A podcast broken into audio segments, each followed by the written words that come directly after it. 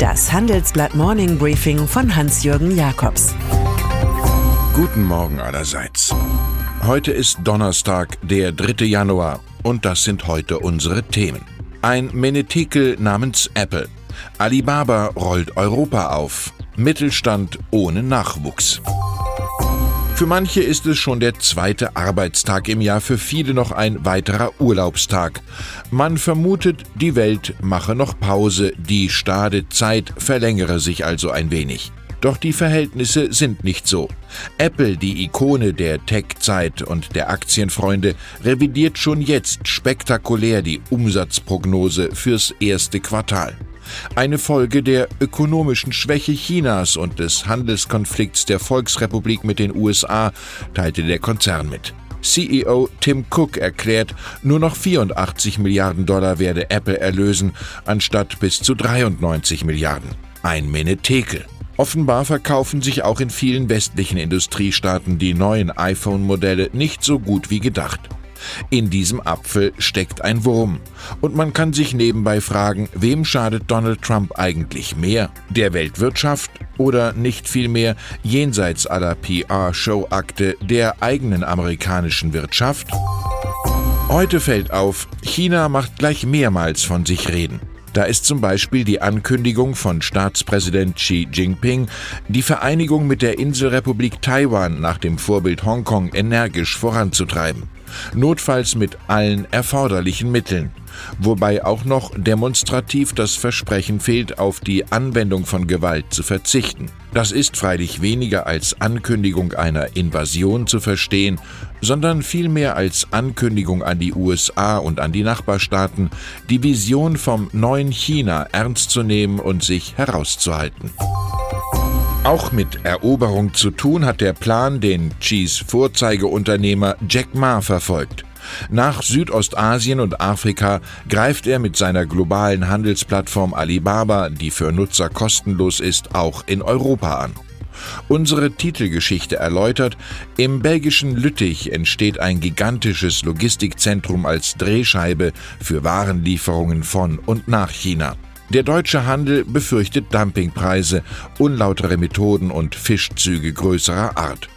Und schon gilt der Online-Vertriebsriese Salando als Übernehmenskandidat. Sicher ist nur, Amazon ist nicht mehr allein. Wie hat Alibaba-Gründer Ma erst kürzlich formuliert, wir stellen neue Regeln für die Zukunft auf. Sie wird am heutigen Tag offiziell die mächtigste Frau der amerikanischen Politik, Nancy Pelosi. Die 78-jährige Demokratin übernimmt jene Aufgabe, die sie vor acht Jahren verlor. Sie wird Sprecherin des US-Repräsentantenhauses. Die wohlerzogene Tochter eines Bürgermeisters von Baltimore ist Mutter von fünf Kindern und Großmutter von neun Enkeln. Im Chaos von Washington wird sie zur Gegenspielerin von Donald Trump, der im Wahlkampf Gespielinnen mit Schweigegeld neutralisiert hat. Gestern gab sie bereits bei einem Treffen im Weißen Haus zur mexikanischen Mauer und zum Shutdown dem Präsidenten Contra. Um dem Generationswechsel nicht im Weg zu stehen, hat Pelosi ihre Amtszeit auf vier Jahre begrenzt. Ihre Erwartung für den Kampf mit Trump, ich werde eine Rüstung tragen und Nägel zum Frühstück essen. Eine ähnliche Wahl zum Morgenmahl hat offenbar Mitt Romney getroffen. Der neue republikanische Senator von Utah und frühere Präsidentschaftskandidat. In einem Zeitungsbeitrag kritisiert er, ein Präsident sollte wesentliche Qualitäten von Ehrlichkeit und Integrität zeigen und resümierte etwas gallig, Trump sei die große Rolle seines Amtes auszufüllen. Der Attackierte entschloss sich zu einer seiner spontanen Twitter-Antworten, vielleicht weil die Pointe A legitim und B gut war. Die Antwort gipfelte im Vergleich, dass Trump seine Präsidentschaftswahl groß gewonnen habe, der andere aber nicht. Womöglich will Romney mit einer Kandidatur 2020 genau dies konterkarieren und es ganz wie Nietzsche halten. Lieber eine Feindschaft aus ganzem Holz als eine geleimte Freundschaft. Im Folgenden hören Sie eine kurze werbliche Einspielung. Danach geht es mit dem Morning Briefing weiter. Man muss nicht alles besitzen. Wer flexibel und nachhaltig wirtschaften möchte, mietet seine benötigten Textilien bei Mewa. Vom Putztuch bis zur hochwertigen Arbeitsbekleidung bietet Mewa Textilien und Zubehör für alle Branchen. Die praktische Textil-Sharing-Möglichkeit schont Budgets und Umwelt zugleich.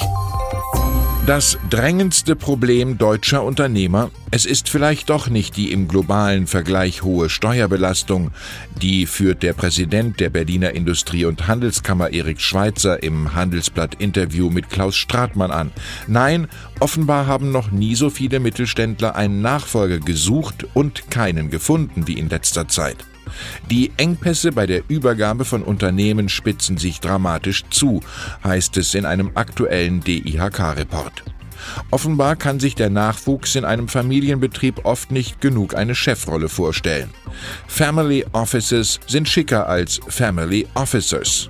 Fatal, immerhin stehen bis 2022 rund 150.000 Firmen mit 2,4 Millionen Mitarbeitern zum Stabwechsel an. Und dann ist da noch Carsten Kengeter. Der Finanzspezialist aus London, der in seiner Zeit als Chef der Deutschen Börse AG das ganz große Rad drehte. Seinen Job büßte er schon vor einiger Zeit ein, Ende 2017, weil eine Großfusion mit der Londoner Börse LSI zerplatzte wie ein zu dick aufgeblasener Luftballon. Nun zirkuliert in den Medien eine Folgegeschichte, die wir vorige Woche exklusiv brachten. Der Manager muss noch 4,75 Millionen Euro zahlen.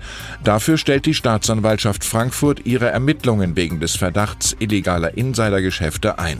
Die deutsche Börse selbst hat die Affäre 10,5 Millionen gekostet. Congeter bleibt ohne Vorstrafe. Ein Gedenkplatz als teuerster Fehlgriff in der Geschichte des Eschborner Unternehmens dürfte ihm aber sicher sein. Sie sehen, ganz so stade ist die Zeit offenbar wirklich nicht. Vielleicht hilft ein Spruch von Karl Valentin auf die Sprünge. Ich bin froh, wenn die Stadezeit vorbei ist, dann wird's vielleicht wieder ruhiger. Ich wünsche Ihnen einen entspannten Tag, sei es im Büro, sei es im Museum oder auf irgendeiner Skipiste. Es grüßt Sie herzlich Hans-Jürgen Jakobs.